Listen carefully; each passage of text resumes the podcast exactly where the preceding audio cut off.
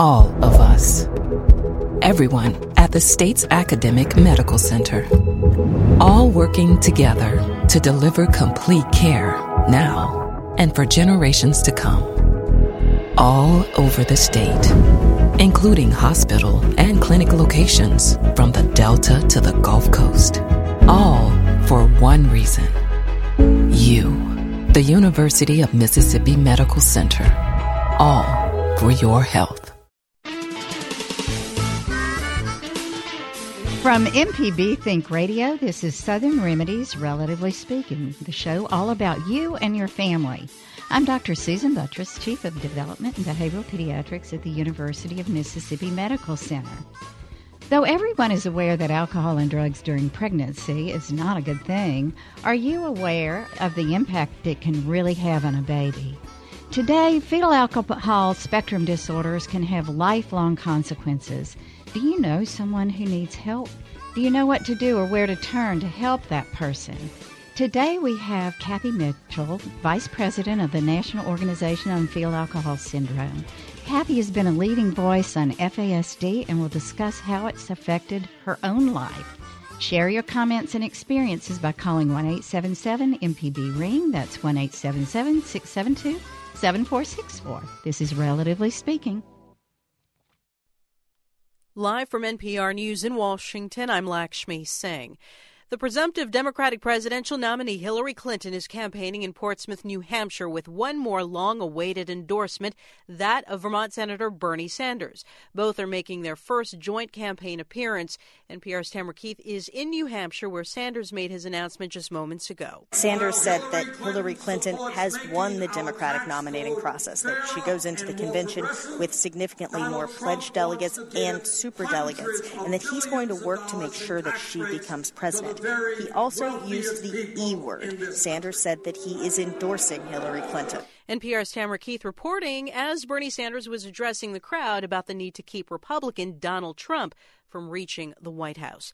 Under tightened security, the city of Dallas is preparing to receive President Obama, Vice President Joe Biden, and former President George W. Bush, who are attending a memorial service for five fallen police officers. They were killed while providing security for what was an otherwise peaceful rally in downtown Dallas.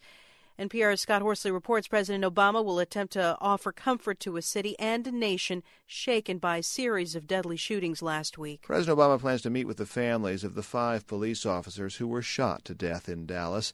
The officers died while protecting what had been a peaceful protest over shootings by police in Louisiana and Minnesota.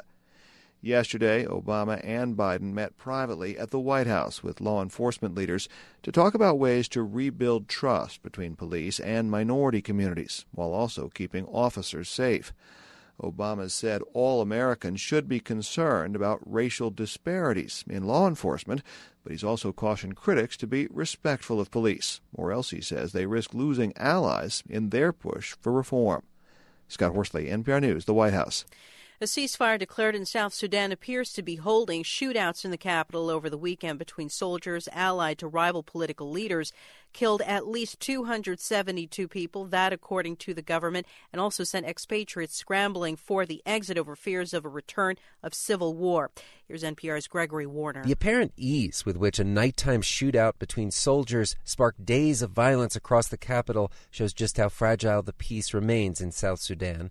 The violence throws doubts on the value of the televised handshakes between rival political leaders, whose reunion was brokered by the United States and other countries. That reunion was meant to usher the end of civil war. President Salva Kiir and Deputy President Riek Machar spent two years battling each other in a civil war that displaced more than two million and starved millions more. Now the two leaders stand together, warily, though some gunfire has continued despite their repeated calls for a ceasefire. Observers worry that the animus awoken in the country has eclipsed the power of its leaders to stop it. Gregory Warner reporting. This is NPR. In the latest snapshot of advertised jobs, openings fell in May to 5.5 million, the fewest since December. The number of people who quit their jobs slowed, and so did the number of people hired to fill openings. But the Labor Department says hiring rebounded in June. That month, employers added 287,000 jobs, and with more people looking for work again, the unemployment rate rose to 4.9% in June.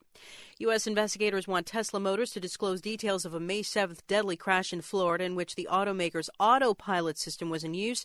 National Highway Traffic Safety Administration reportedly has sent Tesla a list of questions it wants the Palo Alto based company to answer in the coming weeks. Major League Baseball's top players will square off in San Diego tonight for the 87th annual All Star game at Petco Park, the American League's favorite in the contest. NPR's Kirk Siegler has more. The American League won the very first All Star game in 1933 when Babe Ruth also hit the first home run in the game's history. More recently, the AL has also dominated, going 15 4 1 since the late 1990s. Starting on the mound for the squad will be Chris Sale of the Chicago White Sox. The pitching nod for the National League goes to the red hot Johnny Cueto of the San Francisco Giants. He's won 10 straight decisions since late April. This is the third time San Diego will host the All Star game, but the first ever in Petco Park, a stadium that's widely seen as daunting for hitters due to its wind patterns and the frequent marine layer of fog that descends on the Southern California coast this time of year. The first pitch will be thrown just after 5 p.m. Pacific. Kirk Siegler, NPR News. Dow is up 120. This is NPR. Support for NPR comes from NPR stations. Other contributors include Zillow. Recognizing home means something different to everyone. Users can discover millions of homes for sale and rent, from a modern apartment in the city to a historic home in the suburbs. Zillow, find your way home.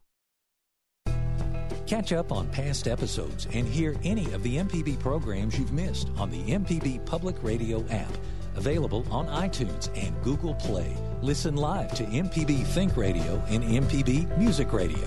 Search MPB Public Radio. This is Mississippi Public Broadcasting.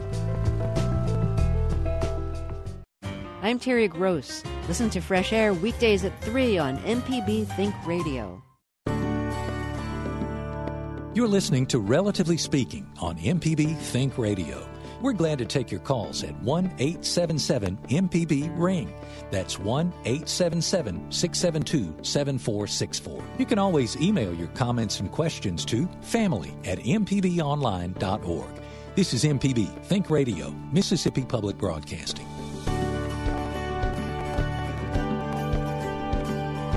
Good morning. Welcome to Relatively Speaking. I'm Dr. Susan Buttross, and today we are talking about fetal alcohol spectrum disorders, or FASD as we'll talk about it. So, most people know that alcohol and drug use during pregnancy is not a good thing to do. But are you aware of the impact it really can have on a baby's life and forever? Fetal alcohol spectrum disorders really do have lifelong consequences. So, my question to you, our listeners, is do you know someone who needs help? Do you know what to do or where to turn to help that person? Or do you feel like you needed help and never got it? Today we have Kathy Mitchell, Vice President National of uh, the National Organization on Fetal Alcohol Syndrome, called NOFAS for short. Kathy's been a leading voice on FASD uh, for several years and will discuss how it's affected her own life.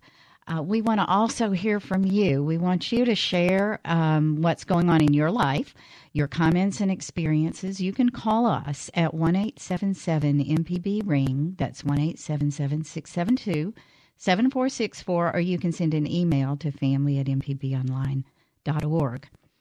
So um, I'd like to bring Kathy on in. Kathy is from Washington, D.C. Kathy, are you there with us? I am. Thank you. I'm happy to be with you today. Thanks so much for uh, being with us. I met Kathy just last month at a meeting in Chicago on this very topic, and she was one of our speakers. And I was really impressed by all the wonderful information she had, and I felt like that we needed to share her knowledge and information and and some of the general knowledge we know about fetal alcohol spectrum. So thanks for agreeing to be here again. Let's talk uh, first a little bit about some very basic facts. And Kathy, I want you to add to this. But first, I think we all know, um, the scientific community knows that alcohol, and remember that includes wine, beer, liquor, wine coolers, whatever is containing alcohol. Alcohol is the leading known preventable cause of developmental and physical birth defects in the United States.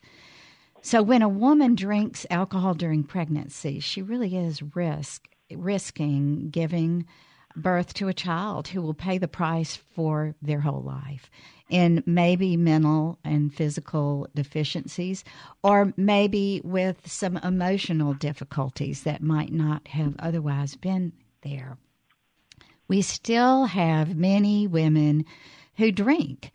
And um, here are the numbers. It's estimated that each year in the U.S., one in every 750 infants born are born with a pattern of developmental and functional problems that meet the criteria for, for fetal alcohol spectrum disorder. But another number that you need to hear is that another 400 40,000 children are born with fetal alcohol effects, or that FASD that I mentioned, and we'll talk about the differences. The newest research is showing that one in 20 students who were looked at in schools have markers of FASD. Now, most people don't have every marker, but there may be some of those markers there. Kathy, this is pretty impressive and um, is fairly concerning, right? Yes, it really is. I, I think that alcohol is just so much a part of uh, the uh, the social fabric of you know uh, really a global lifestyle. It's not just American. It's it's an international problem. Exactly. Right. And I think you know um, oftentimes women are confused about mixed messages uh, women, you know, have an attitude that, well, as long as I just drink a little bit, I should be okay. Or if I stop as soon as I find out I'm pregnant, I'll be okay. You know, one of the things that the CDC reported in their uh, vital signs that came out a few months ago was that three out of four uh, pregnant women are drinking, you know, um, uh, or three and four women that want to get pregnant are drinking, they're thereby putting their pregnancy at risk before they actually know they're pregnant. And Which is... that three million women in the United States, uh, pregnant women, are at risk for having a child with effects. Wow, huge numbers, and um, I'm I'm sure that many women out there uh, did not find out within the first four to six weeks that they were pregnant. And so your point is that if you're planning on getting pregnant, really you should abstain from alcohol or any drugs during pregnancy that are not absolutely necessary for you to take during uh, pregnancy, and that would be safe. So we have um, some real concerns out there that the message is not out, that you may not realize that sometimes it depends on the person, their size, their nutritional state, what else is going on. I'm a relatively small person, so perhaps a drink or two for me is much more than what you uh, might have much more impact than on someone who is larger than I. The other issue is what is a drink? Um, how much alcohol is okay? So, the information we're trying to relate out there is that it's really better to abstain completely, uh, not just during pregnancy, because if you don't find out, that you're pregnant until six or eight weeks in pregnancy, um, there have been some major formation of the neural tube, the brain, the fetus in general um, in those first eight weeks of life. And we can certainly talk more about that later. But why don't we talk a little bit about some of the signs and symptoms that um, children may have that you may not know what's affected your child. If you adopted a child, or if you consumed alcohol, or if you're concerned that your child may have um, FASD, I want to talk to you a little bit about some of those characteristics. For the full syndrome, there's low birth weight, small head circumference, uh, they don't grow well. Often they're delayed in their developmental milestones. In their face, there's some mild facial abnormalities um, that can be major in the more severely affected. That include uh, smaller eye openings, flattened cheekbones, sort of a, a small, thin upper lip, a small groove. Sometimes they have significant learning problems, epilepsy, fine and gross motor problems. And then something in the children who perhaps don't have the full blown syndrome, but have the FASD, as I was talking about, they may have poor socialization skills, difficulty building and maintaining friendships, relating to groups, and then some milder learning problems, or uh, maybe even ADHD in its more severe form with a lot of impulsivity and hyperactivity. So those are some some things that can occur. Um, now, what we haven't talked about yet, and Kathy and I are going to talk more about that in a few minutes, is that many times people who abuse alcohol or use alcohol during pregnancy are also using other drugs, maybe illicit drugs, um, illegal drugs, but maybe prescription drugs that might be also affecting what's going on. Um, there also might be some other issues that are going on in in your life during pregnancy. Uh, like chronic stress, uh, like other illnesses, like depression or anxiety, like violence in the home, all those can affect the fetus. So, what we are talking about today is that we know there are lots of confounders, but we know for sure that alcohol is a teratogen during pregnancy it hurts the formation of the fetus, and um, you need to abstain. Um, would love to hear your questions, your thoughts, your comments, um, maybe the difficulties that you've had, or if you've seen a friend or a family member who's struggled.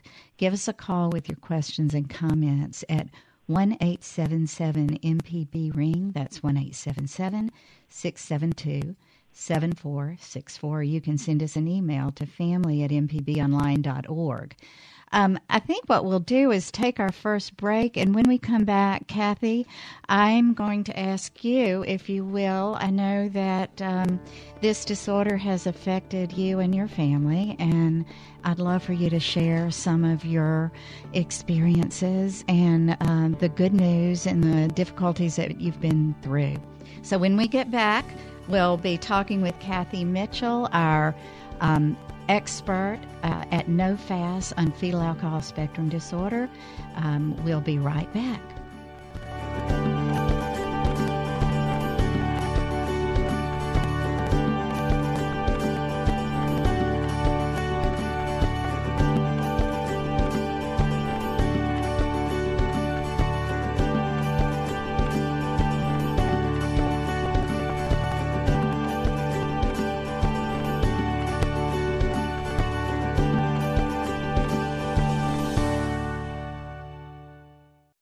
Support for MPB comes from SR1, helping to educate youth groups on the benefits of delaying sex and making healthier choices through their free abstinence workshop. For details, call 601 853 9773.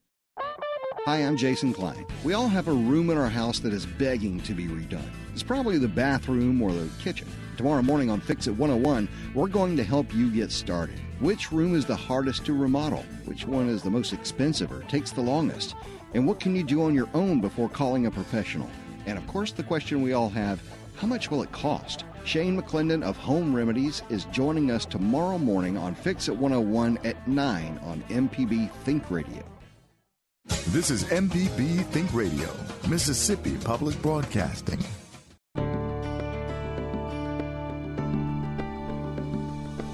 You're listening to Relatively Speaking on MPB Think Radio. We're glad to take your calls at 1 877 MPB Ring. That's 1 877 672 7464. You can always email your comments and questions to family at mpbonline.org. This is MPB Think Radio, Mississippi Public Broadcasting. Welcome back. This is Relatively Speaking. I'm Dr. Susan Buttross, and today we are talking about fetal alcohol spectrum disorder. Um, we have Kathy Mitchell here um, with us from Washington, D.C. She is the Vice President of the National Organization on Fetal Alcohol Syndrome and a leading voice on FASD. And um, we're talking about how it affected her life, how she's trying to help others not have it affect theirs. Um, Kathy, thanks for being here. Well, thank you, Susan. I'm happy to be here. So, well, if you know, you want to know how FASD um, has affected my life. Yes. Excuse me. FASD continues to affect my life um, every single day. I grew up in Maryland, and um, you know, when I was growing up, I came through the time period of the 60s and 70s, and um, where there was a lot of social change going on. Uh, my dad was an alcoholic, and my mother was really a, a non-drinker. But my father's business was running restaurants and bars, and they had seven children. And the reason that you know this piece to the whole puzzle of FASD is is very important. Is that you know FASD, um, you don't have to be a woman who's an alcoholic or even understand that you're suffering with addiction to have a child with issues. Right. Um, alcohol, in and of itself, is a teratogen and can cause cell malformation or cell death and result in uh, birth defects in any part of the embryo or fetus that is developing during that time period, as you well know. But it most most people that have a child that has been identified as having effects from being exposed to alcohol do have moms who have struggled with addiction or at least heavy dependent drinking.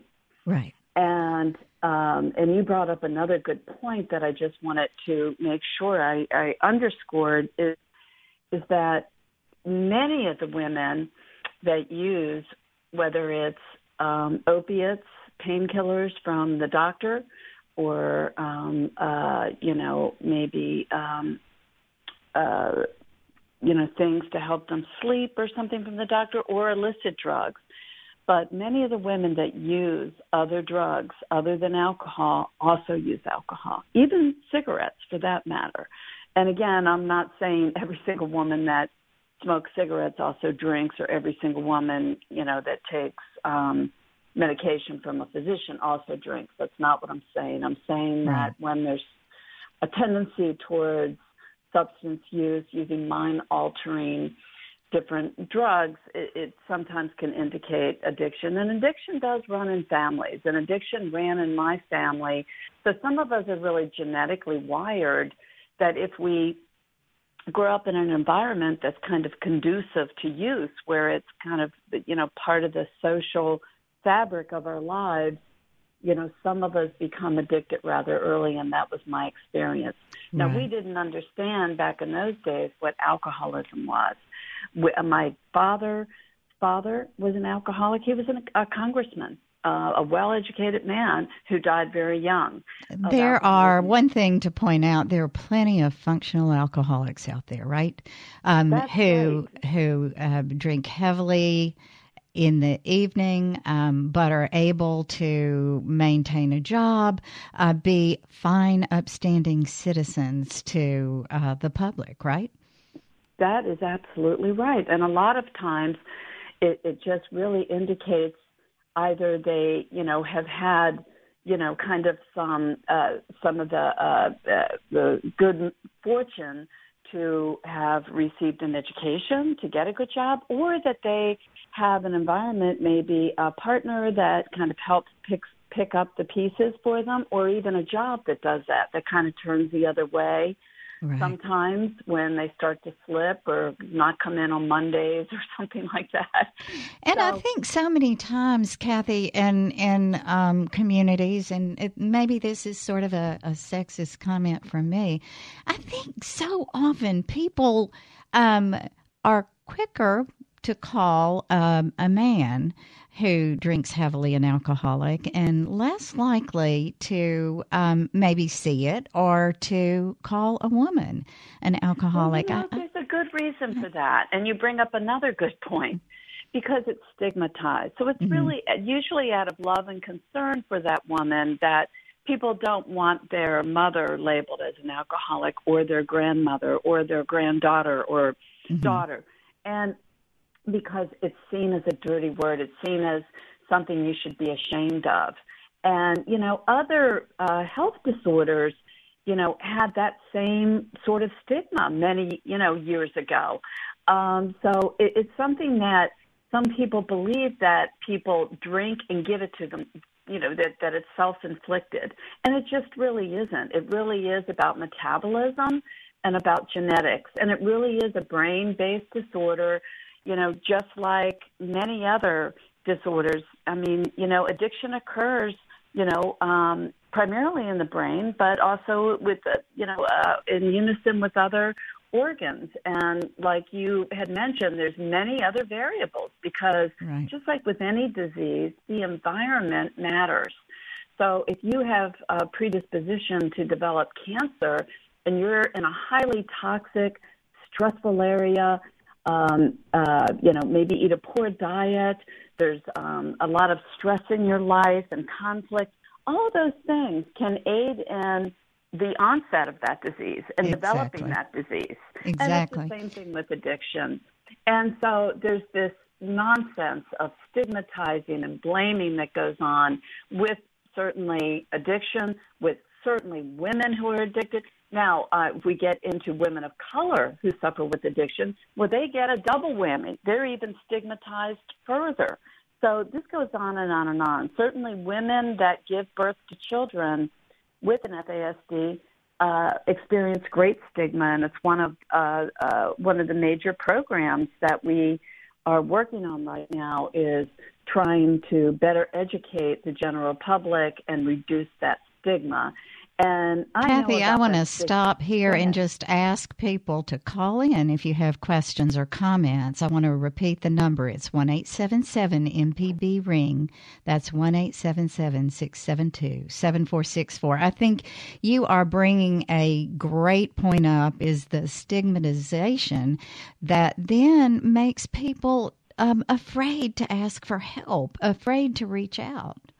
Yes, and it's not only the stigma. I mean, a woman that may be drinking and, and can't stop, maybe she, you know, sometimes we have someone who's a victim of domestic violence. Maybe her whole family is drinking and she's around, or maybe she drank before she knew was she was pregnant and she's scared to death to tell anybody because uh, she's afraid of how the family might treat her or judge her.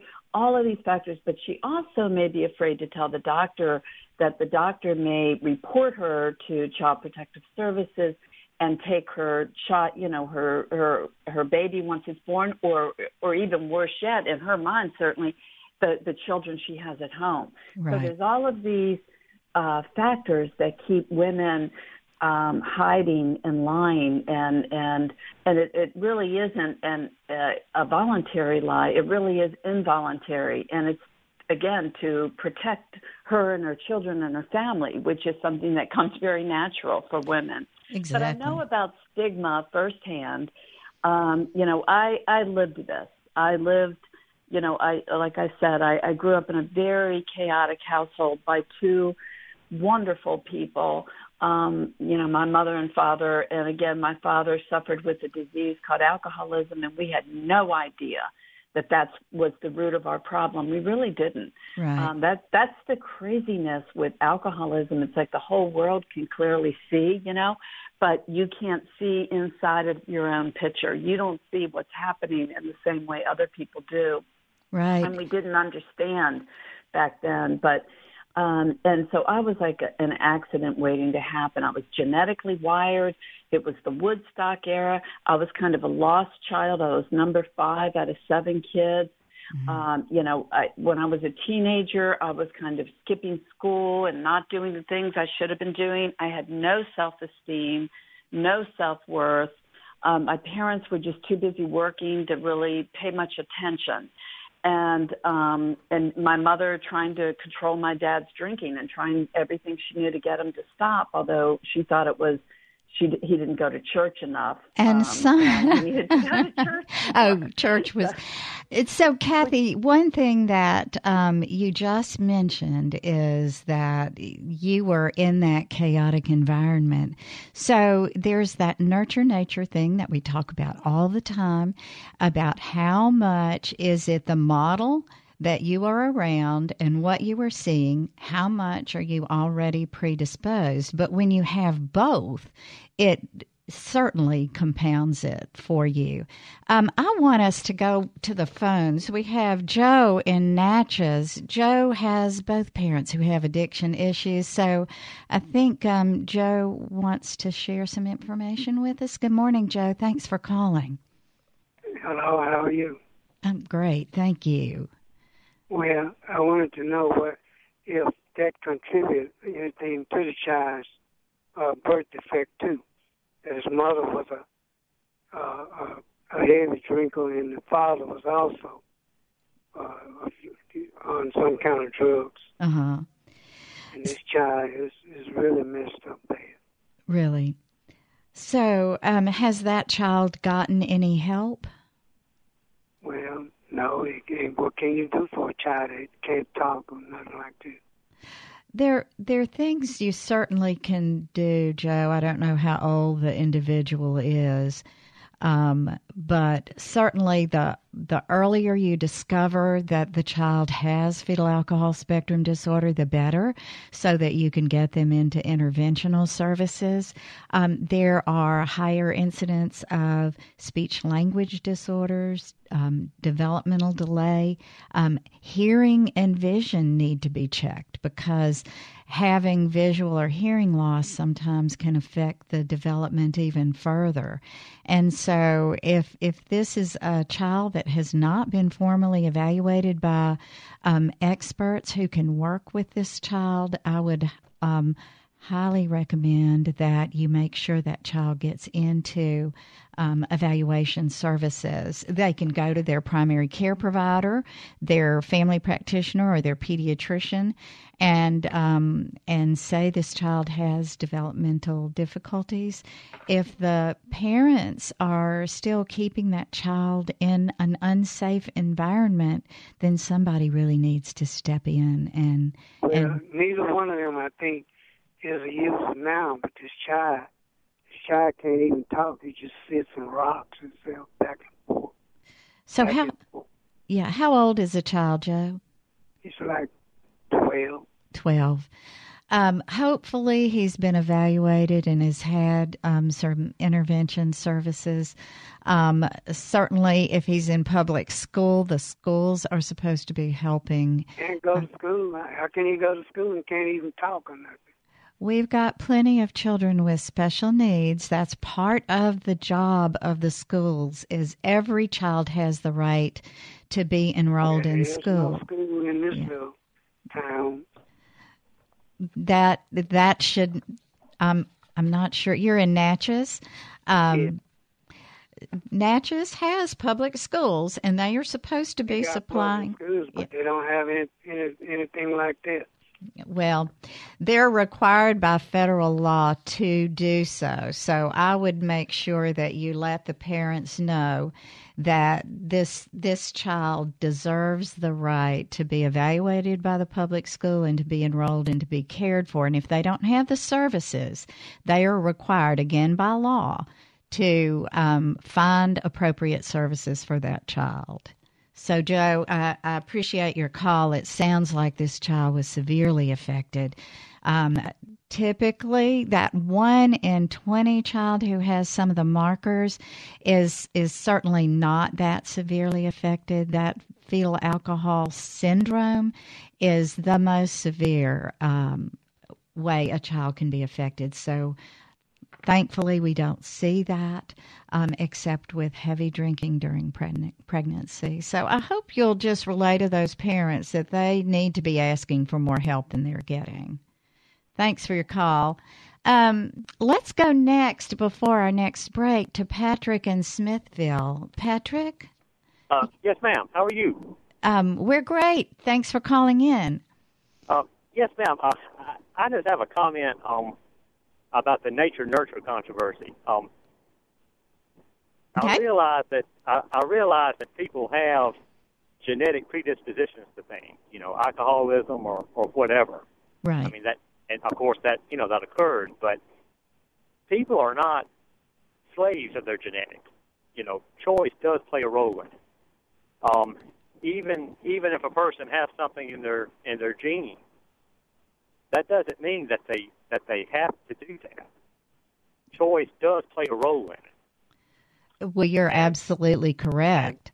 And, and I think that people, you know, people need to realize things like alcoholism, smoking, you know, these things are, are socially acceptable, especially alcohol. You know, mm. now now smoking less so. You know, but smoking used to be, and and now, you know, so many people in this society want to shut the smoking industry down, but yet they're okay with drinking. You know, and and tobacco. I mean, I mean, t- tobacco hasn't been around long enough to do the damage that alcohol has. Alcohol has destroyed lives since biblical times. But but people people can make choices. They're not slaves of their genetics. And so they they need to know that you know when you make the choice to go down these roads, you know alcoholism, smoking, all these things, there are consequences to it. So I wish, Patrick, I appreciate your comments. Um, Kathy, I'm going to ask you to comment on this in a minute, but I, I, would say that I do wish that it were as simple as you say it is, that it's a choice thing and that um, you just have to will, um, will that kind of thing away. I, I hear that a lot with with other issues such as people who have anxiety or depression or um, people who have other significant issues. And um, many times, um, if you are in an environment um, that is toxic, like a father or mother with alcoholism, and you are predisposed and you're going through those very difficult teenage years without the kind of adequate support that you need, it seems to me that having that will when you're that developing brain still not mature um, until what 18 or 21 as we've talked about before um, it's sometimes difficult to will that away. Kathy i'd love to hear your comments on that yeah, I mean, I, I certainly agree, and and I just want to thank the caller for his perspective because I think choice is available before you become addicted, and so that's one of the problems is that some people start drinking like I did when I was probably twelve. So when you've got a child, did I have any? uh uh I mean, was it you know, drinking at age 12 is certainly inappropriate, but you know, these are some of the things that happened when families are dealing with alcoholism. So, uh, you know, it's just part of our lifestyle, part of our world.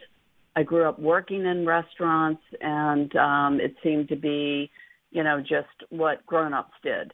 So when you start drinking at 12 and you become addicted before you really even know what's going on, um, you know, it, then you don't have a choice. Once you kind of once you cross that biochemical invisible wall, if you will.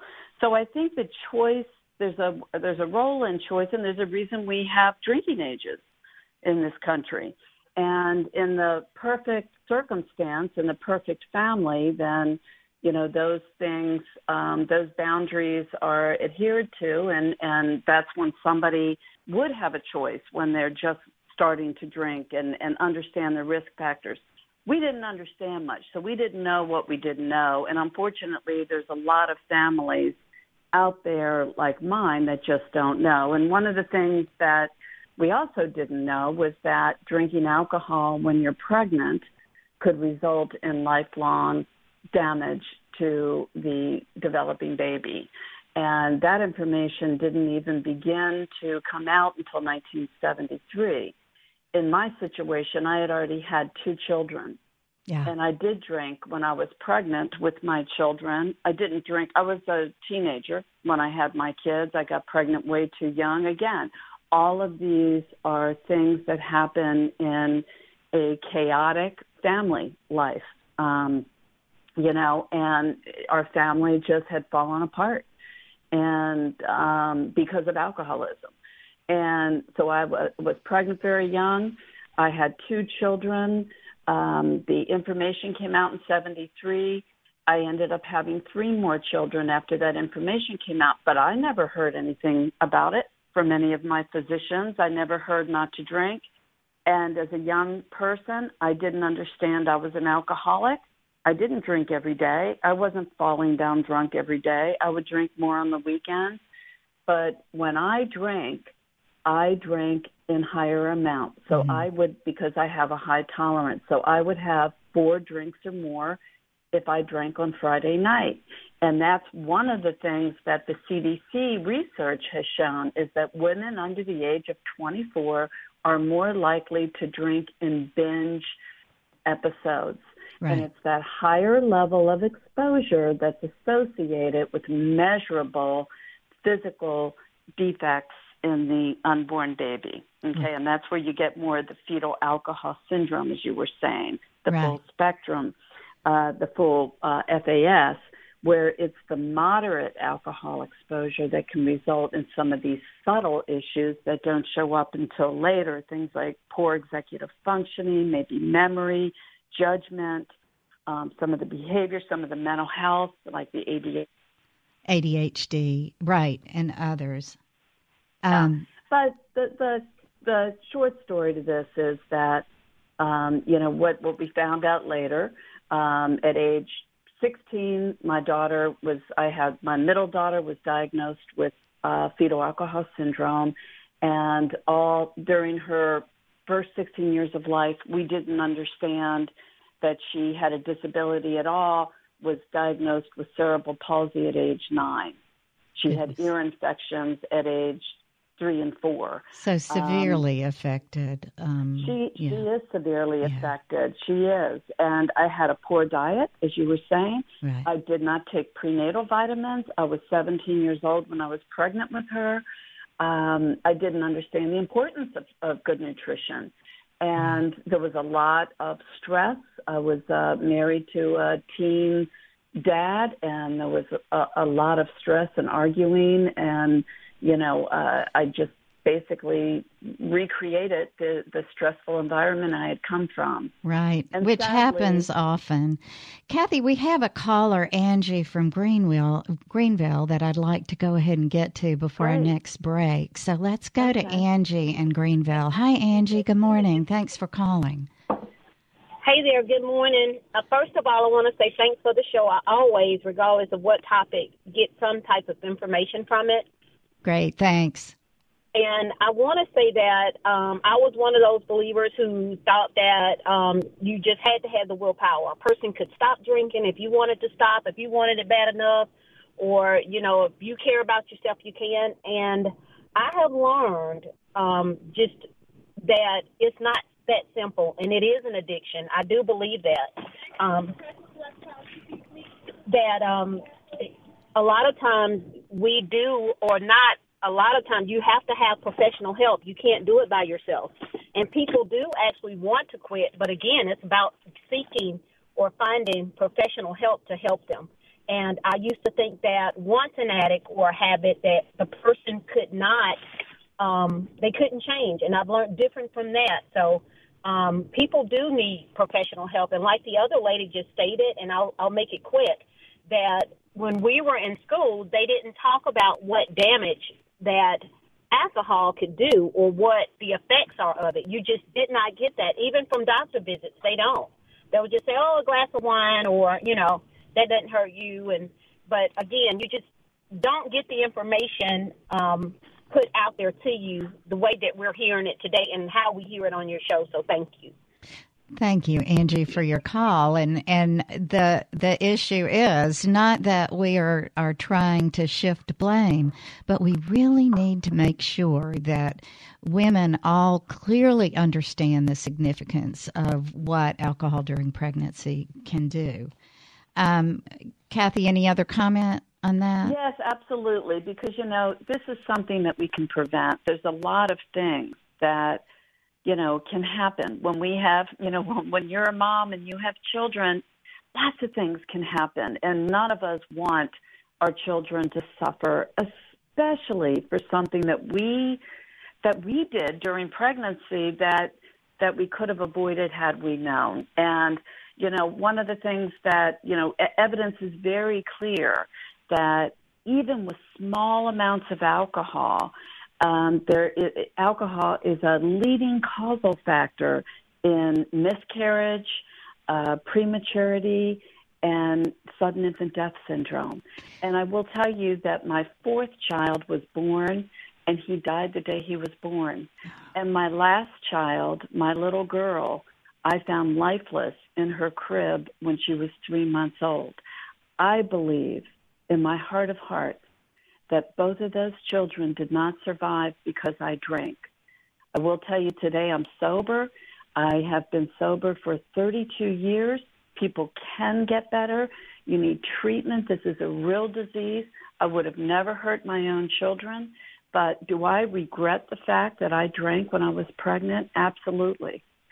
And that's why I am very vocal and public about our story because it's not just FASD, having a child with, you know, ADHD like symptoms or having a child with severe intellectual disability. All of that is horrible, but it's also about finding your children lifeless in mm-hmm. their crib and losing babies. This is all a part of what can happen.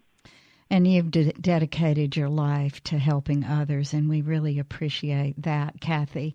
Um, let's you, go ahead and take a break. Um, we're talking about fetal alcohol spectrum disorder and what it can do to children, alcohol during pregnancy.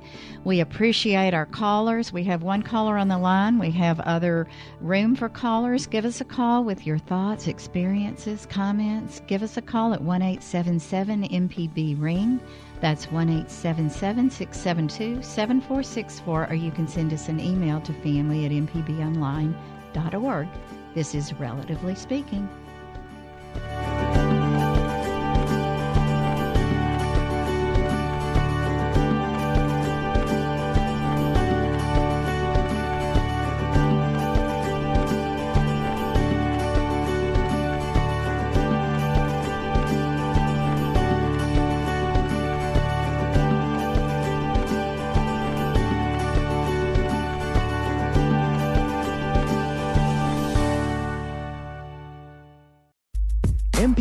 Radio is your voice for Mississippi.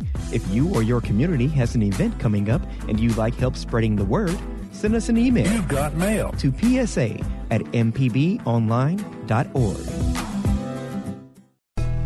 Catch up on past episodes and hear any of the MPB programs you've missed on the MPB Public Radio app. Available on iTunes and Google Play. Listen live to MPB Think Radio and MPB Music Radio. Search MPB Public Radio. This is Mississippi Public Broadcasting.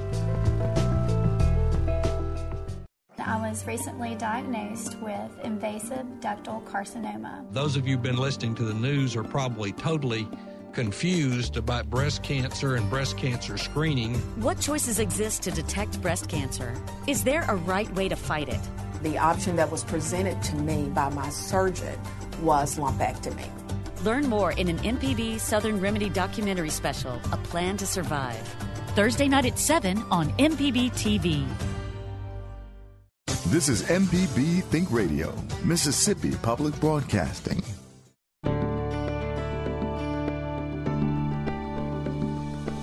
You're listening to Relatively Speaking on MPB Think Radio. We're glad to take your calls at 1 877 MPB Ring. That's 1 877 672 7464. You can always email your comments and questions to family at mpbonline.org. This is MPB Think Radio, Mississippi Public Broadcasting. Welcome back. This is Relatively Speaking on MPB Think Radio. I'm Dr. Susan Buttross, and we are talking about fetal alcohol spectrum disorders. And we have uh, National Vice President of the National Organization on Fetal Alcohol Syndrome, Kathy Mitchell, here. She's been talking to us about some of her personal experiences that she's gone gone through. She's had quite a life and has spent the last, what, 32 years, Kathy, or so, trying to help others um, avoid having to deal with fetal alcohol spectrum disorders. So thanks for being with us today. Thank you. Thank you. Kathy, you mentioned something um, earlier about even small amounts, and we have an email from a listener who is asking this question. Uh, she is Catholic. And so at communion uh, on Sundays, um, you partake uh, the blood of Christ as wine. And she wants to know if even that small amount could have any effect.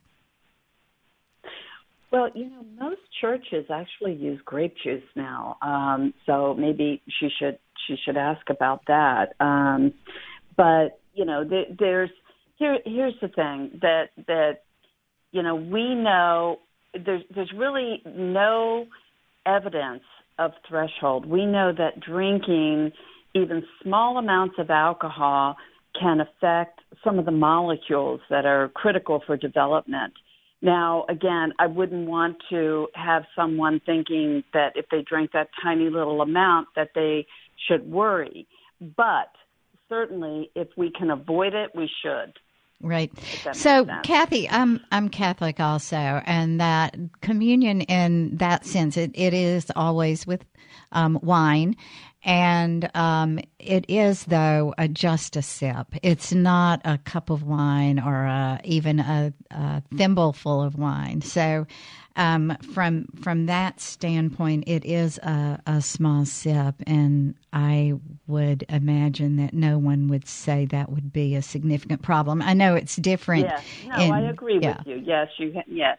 So it, it's very hard. You have to balance right. having, especially with public health messaging and recommendations. I mean, the recommendation is, you know, no amount of alcohol. But again, if there's, you know, you've got a religious um, ritual of a sacrament that, you know, people have to make informed decisions. But the importance is that we can make informed right. decisions. And Absolutely. I have never heard that a sip of wine certainly has resulted in, in any problems like that. Right. So we we have uh, room for other callers. Give us a call at one eight seven seven MPB ring. That's one eight seven seven six seven two seven four six four. If you have a thought or a comment, we have Linda from Port Gibson. Good morning, Linda. Hi. Hi. Thanks for calling. You have some questions about the effects, or you comments? I have uh, both. Uh, okay. I have a nephew who has fetal alcohol syndrome, and uh, he's about maybe 20, 26 or 27, but he went through all, you know, well, first through 12.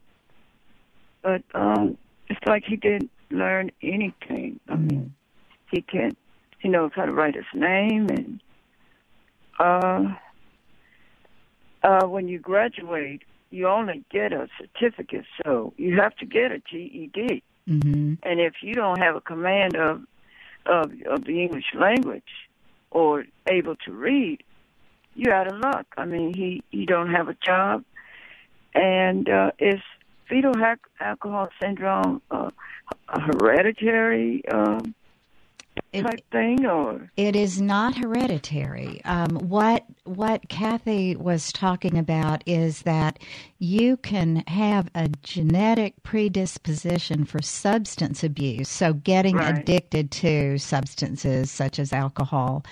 But um, no, the fetal alcohol spectrum disorder is something that is, our fetal alcohol syndrome is caused by heavy drinking of alcohol during pregnancy by the mother. So um, it is not something that a child gets unless they are exposed to the alcohol in utero when when they are in mother's womb. Um, now it does sound like your nephew is if if this is what happened, if mother drank Yes. Um, during pregnancy, and he has fetal alcohol syndrome, you are pointing out something that we want everybody to know, and that is it can severely affect the child. It affects brain development on a cellular yeah. level. So the brain is typically smaller, it doesn't work as well, and in and and often the individuals with the most severe effect end up with an intellectual disability and significant learning problems. So it's a lifelong issue that we can completely avoid if we make sure that our pregnant women um, don't drink, and those who are hoping to get pregnant abstain from alcohol because honestly one of the the I, I know this happened to me. I did not know i was pregnant for the first few weeks of pregnancy and i was um, having a drink or two here and there. And so that's something that happens. So during your childbearing years if you are not preventing pregnancy um, and and or if you are trying to get pregnant, it's very important to um, to abstain totally. Right, Kathy? Yes, absolutely. That is certainly the recommendation. Yeah. So, so, Linda, thanks for your call. I'll just say that your your nephew in special education um, it, you're correct. You receive a certificate if you go through special education in school, um, but you don't receive a diploma. You often can't, um, are not, if he's severely disordered, often they're not able to pass the GED exam. So um, I'm sorry to hear. There are some services, adult services out there. I hope that his parents are trying to access those for him. Um, so, with that, I'd, I'd, just like to thank you, Kathy. We're at the end of the show. Do you have any final words you'd like to I impart do. on us? You there? Uh oh. It looks like we lost Kathy at the very end of the show. Oh, goodness.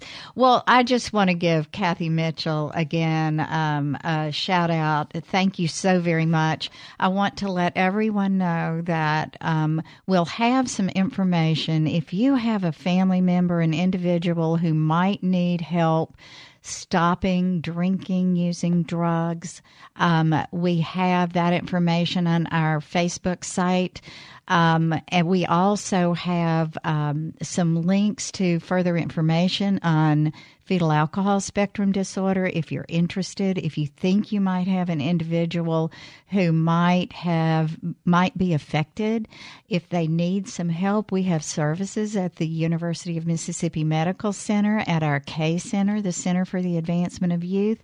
There are other services um, throughout Mississippi and in Louisiana Alabama and Tennessee for our listeners. So please know if you have somebody that you think might be affected, someone who's having trouble not drinking um, during pregnancy, please know that if you get them help now, there you might be making a huge difference in a child's life.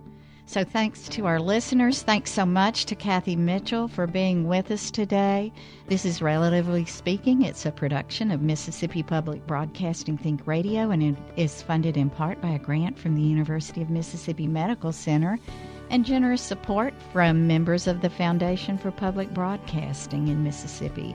Today's show is engineered by our producer, Jay White. Our call screener, Liz Gill. I'm Dr. Susan Buttross. Join us next Tuesday at 11 for Relatively Speaking, and stay tuned for Here and Now, coming up next on MPB Think Radio.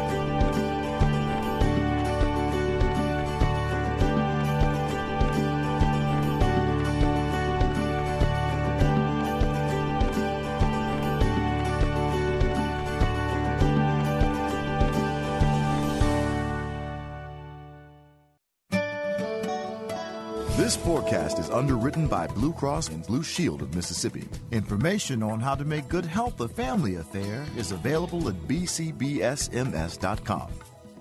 There have been a few scattered showers pop up close to the coast, but otherwise, our neighbors in Tunica are in uh, pretty good shape today. The temperature not going to be as hot.